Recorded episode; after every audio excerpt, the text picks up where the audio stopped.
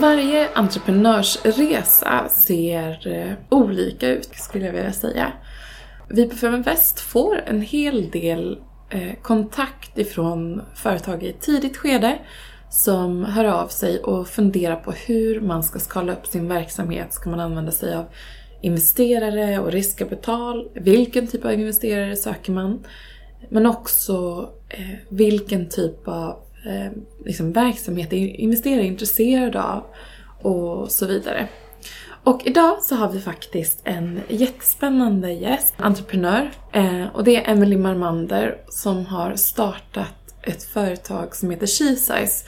Och SheSize eh, affärsidé är egentligen att skjortor ofta är, kommer med ett problem. Och det är att de inte passar över bysten om de passar liksom över axlar och, och sådär. Eh, och de har en unik lösning där, där de faktiskt säkerställer att skjortan, som är liksom universalplagget, eh, passar kvinnor i alla former och storlekar och längder och vad det nu kan vara. Så härligt att ha dig här Emelie, hur mår du? Tack, det är bra. Jätte, jättekul att få vara här. Ja. Så spännande. Det är eh, såklart en, en resa och du startade företaget för en tid sedan. Kan inte du berätta om var allting började? Det började för eh, ja, men tio år sedan ungefär. Eh, inte riktigt. Men eh, då började jag plugga handel och affärsmannaskap. Och eh, startade ett bolag med en eh, klasskamrat. Eh, som vi körde i sju år. Sen när det eh, inte funkade så kursade vi det. Och eh, så det var egentligen där vi tog fram skjortan. Eh, när vi kursade där så köpte jag inkromet i det bolaget och så började jag skriva på min affärsplan. Eh, och då var det 2018. Och så funderade jag lite på vad jag skulle göra och hade lite kontakt med lite gamla, min, ja, med min gamla mentor och lite sådär. Sen startade jag SheSize 2019 då, i januari. Och eh, vi lanserade webbhoppen Eh, i september 2019. Så det var en... Jag lärde mig väldigt mycket i mitt förra bolag eh, på de sju åren som, som jag jobbade med det då. Mm. Eh, och du har ju varit med i det, i det tidigare bolaget vet jag och du har sålt innehav och liksom följt vad, vad andra kan vara intresserade av affärsmässigt. Eh, men vad är det du vill liksom skapa med, med SheSize? Jag vill förändra normen. Kvinnor är ju väldigt olika och det, vi har så mycket ideal och vi ska vara si och vi ska vara så och vi ska anpassa oss och, och sådär. Och jag tycker inte att vi ska anpassa oss. Jag tycker vi ska kunna vara som vi är. Eh, och att plaggen då i detta fallet ska kunna anpassas efter oss istället för att vi ska anpassa oss efter plaggen. Eh, så förändring. Mm. Eh. Men om man då sätter upp en verksamhet, eh, har du byggt hemsida, har du gjort allting sånt själv?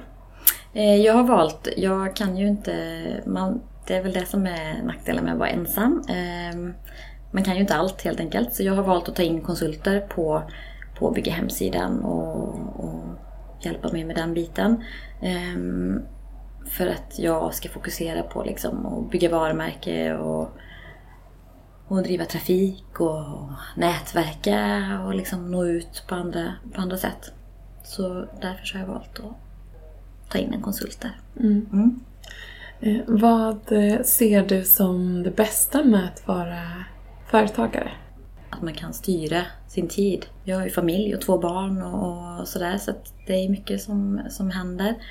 Ehm, men jag kan liksom styra min tid, jag kan eh, förändra och påverka mycket mer än vad jag hade kunnat göra som anställd.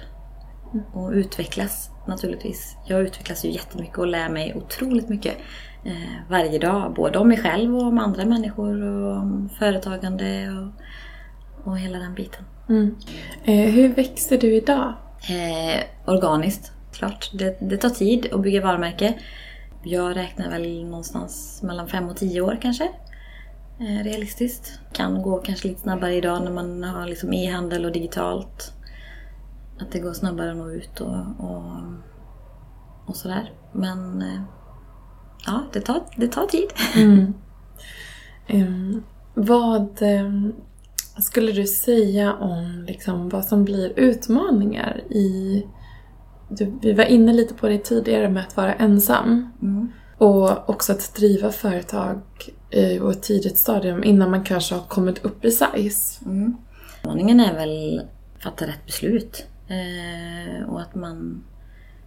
Man får ju försöka hitta någon som man kan bolla kanske sina tankar och idéer med.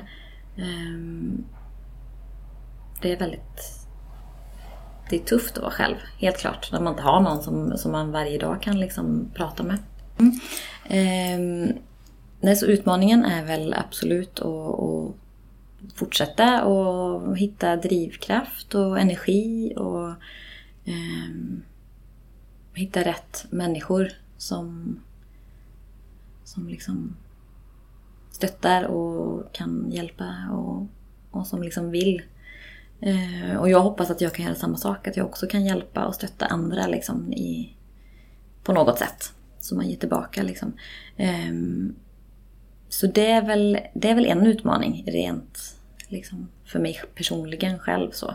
Sen är ju naturligtvis kapital eh, tufft i början när det är mycket liksom, kostnader och mycket investeringar.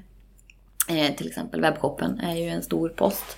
Eh, men ja, man får försöka och hitta liksom, lösningar och um, ja, man be om hjälp.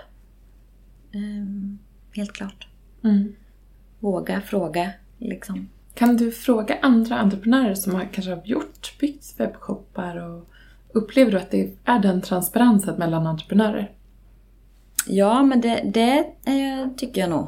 Eh, jag är jättepositiv till det. Alltså, och har fått hjälp av andra eh, företag också som jag har pratat med. Och man kan liksom också bolla lite idéer och är det bra eller eh, fråga om, om plattformar eller vad det nu kan tänkas vara som man inte kan. Liksom. Eh, e-handel är ju helt nytt för mig. Jag har aldrig jobbat med det innan. Ehm, I mitt gamla bolag så jobbade vi mot återförsäljare och, och det är ju ganska stor skillnad. Så mm, det är helt nytt och jättespännande.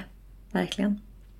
Det är ju tuff konkurrens runt alltså retail och att nå ut med på något sätt vad som är unikt med ehm, sitt, sina plagg eller så. Även om man har en USP. Mm. Vilket du, du har ju det faktiskt. Mm. Mm. Alltså, I och med att de här skjortorna är anpassade efter olika kroppar på ett sätt som inte så här, vanliga butiker kan standardisera. Mm. Um, hur, hur upplever du och hur når du ut? Jag har använt eh, sociala medier eh, jättemycket och Eh, haft fantastisk hjälp av väldigt många kvinnor som har ställt upp och, och delat och, och, testat och gett feedback och, och sådär på till exempel Instagram och Facebook. Um, sen är väl eh, ja, sociala medier idag är ju en jättefördel. Där man på ett ganska billigt och enkelt sätt kan nå ut. Uh, Sen tar det, det tar mycket tid också. Om man, om man ska få engagemang så, så krävs det ju att man liksom är aktiv hela tiden, varje dag. Eh, 24-7 i princip. Ehm, så det, men det är ett väldigt bra sätt att nå ut. Ehm, sen har jag försökt att nätverka och vara liksom mycket på events. Eh, eh, för att träffa människor och andra kvinnor, andra entreprenörer och liksom prata om prata om She-Size så att man liksom också sprider lite den vägen. Hur... Vart liksom ser du din stora marknad framåt? Jag tror att eh, USA är en, en stor marknad.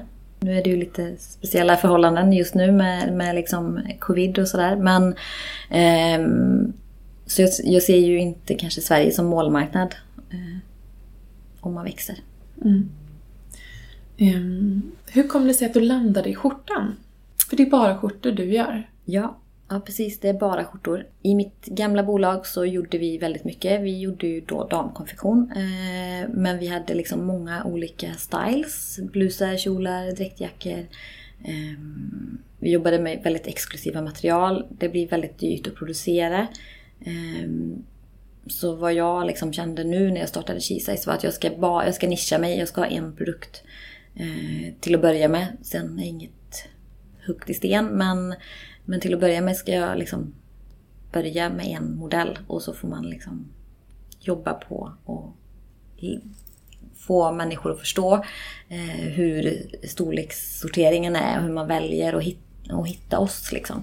Eh, så kan man utveckla sen och produkt.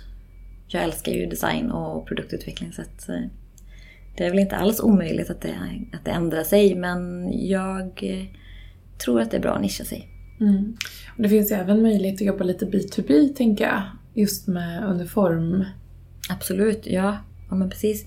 Eh, det gör jag lite grann. Eh, och det var jag kanske egentligen därför jag vågade satsa. För att jag hade en order hos ett, ett större företag som, som köpte direkt eh, B2B. Och till exempel då, hotell och restaurang är ju en jättestor eh, marknad. Som man kan ha fler än ett ben att stå på. Ehm, sen tror jag man ska kanske dela upp varumärkena och, och man skapar två varumärken då så man delar på det mm. i, i framtiden. Eh, men absolut.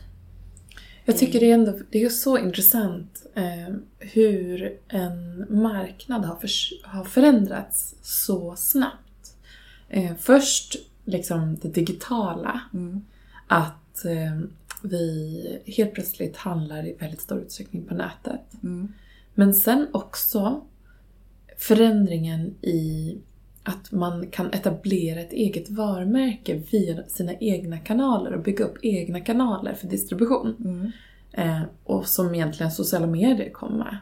Eh, och eh, att det började för Facebook var ju egentligen en community universitets... Eh, mm. Men det har ju blivit en kommunikationskanal som i stort sett alla använder för att nå ut. Mm. Och sen att man kan annonsera och så vidare. Så det är, den här digitaliseringen och förändringen i att man kan bygga sin egen distributionskanal i kombination med att det är lättillgängligt att få med liksom Alibaba eller det är lätt, lättare att få kontakt med liksom att inköp av produkter oavsett vart i världen mm.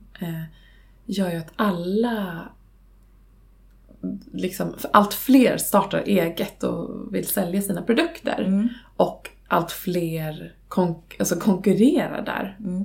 Um, och um, därför jag tycker det är liksom, jag tror ett vinnande koncept både för investerare, från ett investeringsperspektiv om man vill söka kapital. Vad vi ser att den typen av bolag som har väldigt inriktat segment, att vi vill, vi vill nå ut i det här och fokuserar. Det är mm. de som faktiskt får riskkapital och det kan vara träningskläder eller um, uh, underkläder eller mm. liksom mm. väldigt så specifikt. Mm. Och att i det breda så är det för svårt att konkurrera. Mm. Uh, och där tycker jag det är spännande koncept som du har också. Just att det är så pass tydligt uh, vad du bidrar med. Men hur tänker man då med, liksom, med prissättning och in, när man har inköp i andra valutor och sådär? Har du några råd att ge eh. generellt? Du behöver inte gå in och nej, ge för, nej, bort precis, för mycket inte, affärsdetaljer. Men... Eh, jag har valt, återigen då för att jag är ensam, så har jag valt att använda mig av en agent. Eh, eller två olika agenter i Sverige. Eh, och då sköter ju de i princip allting. Återigen, i mitt förra bolag gjorde vi allting. Då hade jag direktkontakt med fabriken. Det, är väldigt, det tar väldigt mycket tid. Eh, det är mycket som ska kvalitetssäkras och sådär innan, innan den färdiga produktionen ska hem. Liksom, så är det mycket som ska tas innan och då är det också ett sätt för mig att kunna få tiden att räcka till. Liksom. Eh, så, så har jag valt att jobba nu. Det är ett bra tips att det finns agenter ja. som kan hjälpa till. Mm. Ja, sen så när, ju längre tiden går så kan jag kan ju känna direkt att det är klart att det är en person till som ska ha betalt emellan. Så man kan ju helt klart kapa ett, ett led eh, genom att ta det direkt själv. Men som sagt, eh, jag vill ha, eh, jobba med bra fabriker som har eh, liksom bra arbetsförhållanden och följer liksom miljö krav och sådär. Så, då får man ju lägga ganska mycket tid på att besöka kanske och liksom verkligen säkra upp så att det, och kontrollera det här innan själv då. Mm. Och då tar det ju också tid naturligtvis. Så att på sikt är det ju en, det som jag vill liksom. Det är ju att bygga ut den egna verksamheten. Ja men precis och gå direkt naturligtvis. Och min vision eller dröm som liksom jag kan se kanske om förhoppningsvis om fem år men i alla fall inom en tioårsperiod att jag har en egen fabrik. Eh, eh, och då är jag ju adopterad så jag kommer från Sri Lanka. Eh, så drömmen är väl att ha en fabrik på Sri Lanka där man liksom jobbar med, med kvinnor och kan bidra lite mer och göra, liksom, skapa en bra arbetsmiljö för dem. Och ha väldigt bra kontroll på sin egen produktion naturligtvis. Eh, kanske även bidra med liksom barnomsorg eller på något vis liksom skapa en bra, en bra miljö för, för de som jobbar liksom längre bak i ledet. Då. Eh, det är väl en, det är en dröm. Mm. Mm. Eh, du är inne på ett område som är just hållbarhet som jag tror många konsumenter i hög utsträckning för trevande försöker ställa krav på. Det är ju ganska svårt att liksom ja, det är en sak att materialet är, liksom, mm. har en viss certifiering och att det är bra arbetsförhållanden. Men sen så är det också logistiken. Mm. Um, hur tänker du där? Uh, ja men det finns ju också visioner och min, min liksom tanke är väl att man ska producera så nära marknaden som möjligt. Um, vilket kan vara svårt i början på grund av kapital. Eh, så enkelt är det. Eh, jag hade jättegärna producerat i Sverige. Eh, och det går, men det blir ganska mycket dyrare och jag tror inte konsumenten är beredd att betala så mycket för det. Och volymen är för liten liksom. Så, att, så därför så, så, får man vänta liksom. Men sen kan man ju ha produktion i Europa som vi producerar i Litauen till exempel. De är jätteduktiga. Det går fort att få hem. Ehm, och man kortar ju liksom både ledtider och eh, det blir ju bättre för miljön naturligtvis när man inte kanske behöver ta båt eller flyga. Mm. Um, hur, hur tänker du runt returer och så? Får du mindre returer för att man kan liksom, man vet kanske vilken ja, storlek man har över bysten och så? Ja, jag vågar knappt säga det men vi har inte så mycket returer. och de som eh, kommer ja, för att den passar inte, den man, den, de, de är för små till exempel eller ja, fel storlek och sådär. Eh, men sen har vi returfrakt också. Så vi har fri frakt ut men det kostar 79 kronor att skicka tillbaka. Eh, och det kan jag också märka när man pratar med liksom, logistikbolagen att det är väldigt många som väljer att ha frakt som har tagit bort fraktfritt för att liksom, man inte ska bara klicka hem och titta och skicka tillbaka utan att man faktiskt är intresserad av att köpa plagget eller produkten och behålla den. Liksom. Så jag tror att returfrakten är, att det är bra att faktiskt ha det. Mm. Ja, jag kan hålla med mm. eh, om att, att det inte blir för lättvint mm. mm som konsument. Eh, man ställer liksom höga krav som konsument idag. Ja, ja, ja, men det gör man och det är svårt för att samtidigt vill man ju ha försäljning och, och liksom kunna pusha på liksom men samtidigt så ska vi ju konsumera mer eftertänksamt kanske. Att man liksom verkligen tänker igenom sina köp innan. Mm. Ja, tycker jag. Men det är jättesvårt när man står på ena sidan och vill liksom att folk ska... Sen blir ju returhanteringen, den, alltså 79 kronor är ganska en billig peng för att den blir dyrare. Eh, för att det ska ju tas om hand om också liksom. Och Ehm, så när våra returer kommer in på lagret så ska de ju godkännas och så ska det liksom packas om eller eh, kasseras om det är något som är trasigt eller eh, reklameras. Liksom. Eh, men oftast så packar de ju om för att oftast är de i bra, mm. i bra skick. Liksom. Det är många som pratar om det här med lager, att man börjar med lager hemma i garderoben eller någonting innan man börjar. Man sitter och packar sina lådor och skickar ut. Mm. Eh, hur började du? Jag har valt eh, att faktiskt ha en, eh, en 3PL-partner eh, som packar och plockar. Och vad innebär det? Tredjepartslogistik. Då innebär det att de lagerhåller mina produkter och så packar de och plockar alla ordrar. De tar hand om returer. Man kan också lägga till vad heter det? kundsupport och, och liksom sådär.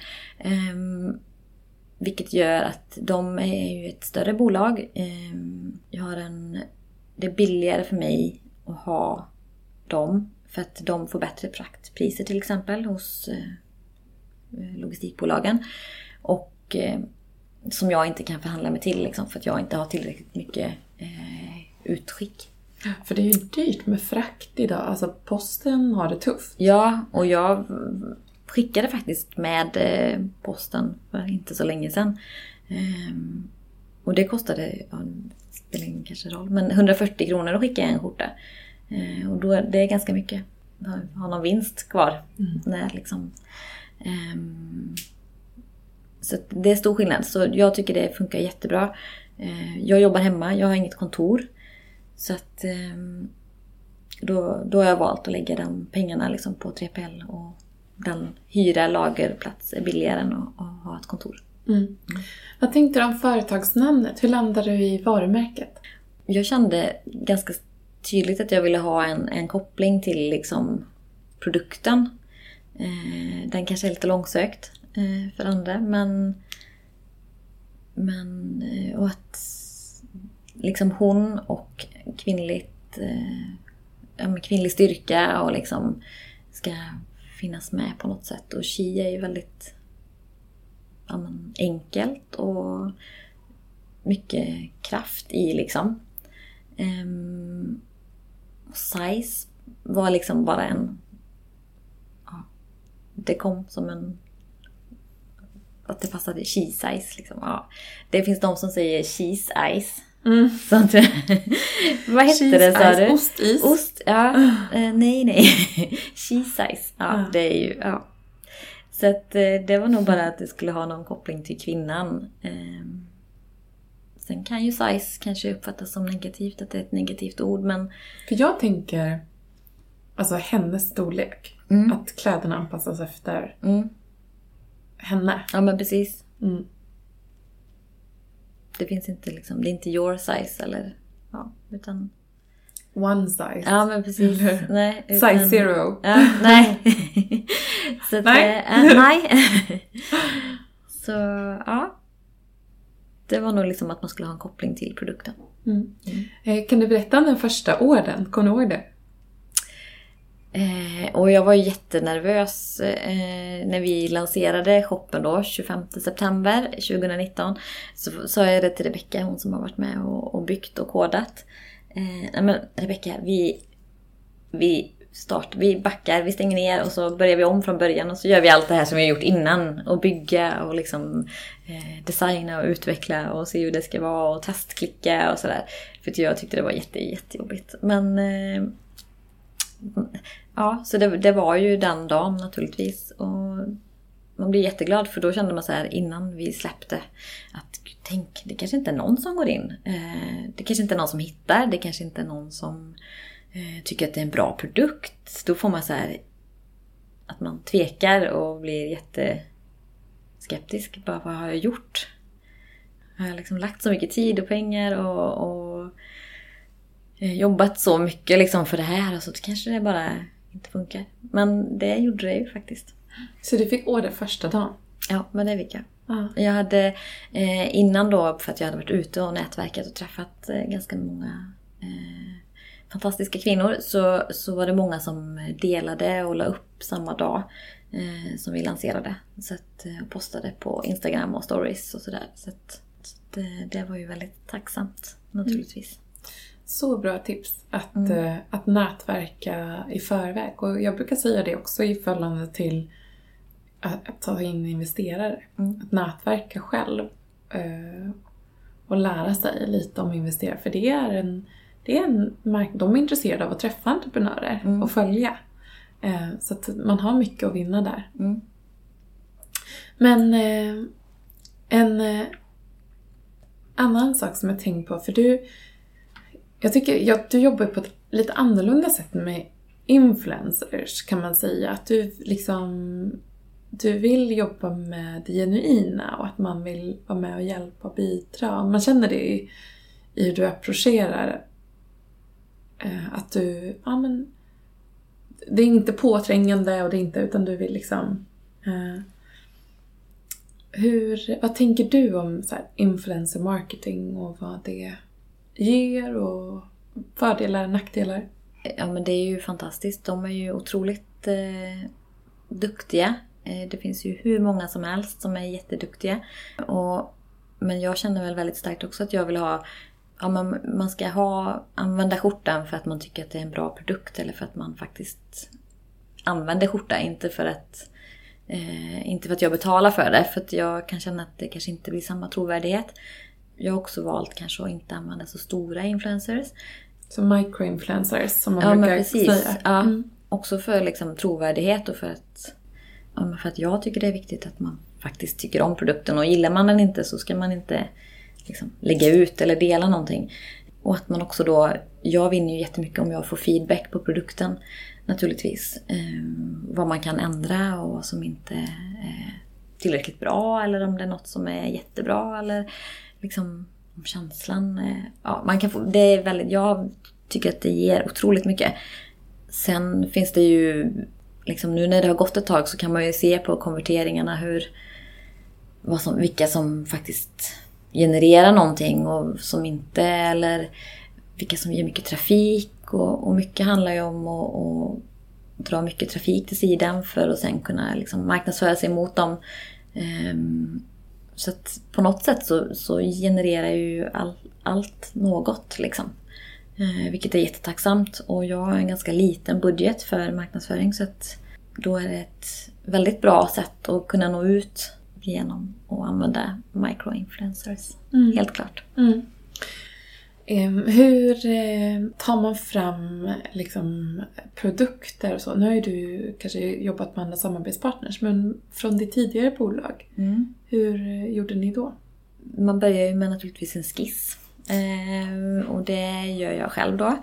Ehm, sen har vi jobbat med mönsterkonstruktörer för just den här produkten. Det behöver man kanske inte göra om man har en vanlig storlekssortering. Ehm, men vi har ju konstruerat den här eh, skjortan och de här nya storlekarna. Så då gjorde jag en skiss och sen så tog jag det till en mönsterkonstruktör och så gjorde de liksom mönster och konstruerade de olika storlekarna. Sen skickar man det till fabriken eh, och man får ju naturligtvis sourca tyg eh, innan då. Vi var på mässan i Paris två gånger om året. Det, var, det är en fantastisk mässa. Som, eh, ja, där man träffar eh, leverantörer från hela världen. Eh, otroligt bra. Sen finns det jättemycket. Jag bor ju utanför Borås och i Borås finns det ju otroligt mycket eh, också agenter och, och leverantörer som, som kan hjälpa en. Ehm, så tyg, sourca, hitta något som man eh, tycker om, beställa prover, testa, tvätta och stryka och allt vad man nu gör. Så skickar man ju liksom då, då skickade vi tyg och alla tillbehör eh, hemifrån till fabriken. Beroende lite på, men det är ganska vanligt i Europa att man, att man skickar ner eh, tillbehören. Eh, och även tyget. Sen finns det ju de som, som jag går igenom min agent nu så beställer han ju allting och ordnar så att allting kommer ner till fabriken. Och sen får man ju prover som man eh, kvalitetskontrollerar då och, och kollar så att det är bra, att det stämmer och mäter av och, och sådär. Och sen så sätter man ju en storleks... En, en sortering på hur storlekarna ska, ska produceras då och sen så kommer det väl i princip... Ja, så lägger man order och så kommer det hem. Ja. Em, Det är ju också, jag tänker, när man jobbar med, liksom, det är mycket kostnader ändå i hela den här kedjan innan man kommer till en produkt. Men när man har en, liksom, ja, men en, en liten mer fokuserad kollektion så blir det ju, kan man hålla lite bättre marginaler. Absolut. Em, vad förändras eh, liksom, den typen av marginal i förhållande till kvantitet? Är det en stor, det är en snabb förändring beroende på om man kan å- lägga mycket större order? Ja, men det är det. Absolut. Så volym är ju en, en klar fördel. Både vad det gäller att köpa in alltså, tyget och eh, priset i produktion. Så det gör ju jätteskillnad. Ehm, och det är också lite, man blir lite kluven och det är lite dubbelt för man vill producera eh, så mycket som möjligt för att få ett bra, så bra pris som möjligt samtidigt som man vill lagerhålla så lite som möjligt för att det, inte, för att det kostar ju pengar när det ligger på hyllan. Liksom. Ehm, så man, det är väldigt svårt att hitta balansen och hur man ska liksom... Och sen tar det ju ändå lite tid. Det är ju ändå kanske fyra till sex veckor innan man har en ny, en ny produktion hemma. Så att tar det slut i vissa storlekar eller att man liksom ska... Ja, sen får man ju, man får ju förhandla med sina leverantörer med som man kanske kan komplettera eller göra liksom på något vis. Men, men eh, de är ganska hårda med liksom att de startar inte en produktion för hur lite som helst. Liksom. Och det förstår jag också, det handlar ju om deras eh, vinst liksom, och, och kostnader och sådär. Mm. Um, jag tycker det också, det som är coolt med skjortan är att den har ingen säsong på samma sätt. Alltså Nej. du behöver inte det här vår, höst, utan eh, den använder man mm. på olika sätt, olika årstider och varierar liksom. Mm. Ja, men det är, och det är ju en jättefördel. Eh, att man inte behöver eh, ta fram nya kollektioner hela tiden. Eh, ju, man kan ju på ganska enkla sätt förnya eller uppdatera liksom det man har genom att släppa ny färg eller eh, kanske justera kragen eller ändra knäppningen. Eller det, det, är ganska enkelt utan att behöva göra en helt ny eh, modell. Mm. Vilket är en jättefördel i, i att spara pengar. Mm. Helt klart. En annan trend som också liksom spinner vidare på det här med att spara pengar och så, det är ju det här capsule wardrobe. Mm. Eh, har, har, du nog själv någon sån garderob eller hur, hur tänker du? Ja men det har jag nog. Eh, det är ganska... Eh, jag har en väldigt liten garderob. Så jag, har väldigt, jag har väldigt många skjortor i min garderob. Helt klart. Eh, sen så här hittar jag nog favoriter så att jag, jag lägger gärna pengar på eh, kvalitet och liksom om jag hittar en modell så kanske jag köper två par. Um, jeans till exempel som man, som man gillar eller att jag sa jag har liksom skor som är så gamla som jag har varit hos skomakaren så många gånger så nu kan jag inte laga dem mer så nu måste jag hitta några nya som jag tycker om. Eh, så att jag är nog ganska så här klassisk. Jag tycker det, sen kan man ju uppdatera med något plagg som är lite trendigare eller som är lite roligare. Eller accessoarer eller sådär. Mm. Jag tycker det är viktigt. Eller ja, jag, skönt. jag härjar på Sellpy nu. Jag mm. rensar och rensar mm. och rensar. Men vi, stod, vi flyttade i november och då kände jag att jag flyttade bara kartonger som jag inte hade öppnat i den förra lägenheten. Mm. Ja. De har stått i förrådet. Så nu håller jag på att gå igenom det på kvällarna. Eh, och har skickat, jag skickar liksom mm. så mycket till Sellpy och till eh, till textilåtervinning och så. Mm. Ja, jättebra. Eh, så skönt. Ja. Alltså det är, det är kul att variera sig och ge uttryck åt olika stilar tycker jag. Mm. Eh, jag är väldigt kreativ men eh, just ändå att liksom hålla en begränsning till prylar och kläder hemma. Mm. Det tror jag faktiskt det gör någonting med med själen. Mm, ja, men, och det är mycket lättare att välja på morgonen när man kommer till sin garderob. Om man inte har för mycket att välja på. Ja, så är det. Mm. Men du, tusen tack för att du var med och delade din, lite tankar runt din resa och det företag som du håller på och bygger. Eh, och jag vet att du också funderar lite på eh, hur du, om du ska söka tillväxtkapital och på vilket sätt och sådär. Så om det är någon som lyssnar och som tycker att det låter spännande så får de ju höra av sig till dig såklart. Tack snälla för att jag fick komma. Ja, stort tack Emelie och lycka till. Tack.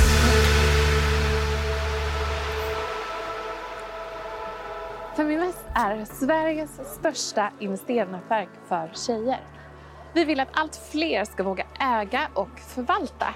Och hur gör vi då detta? Jo, vi vill inspirera, utbilda och utmana runt ägande, investeringar och entreprenörskap.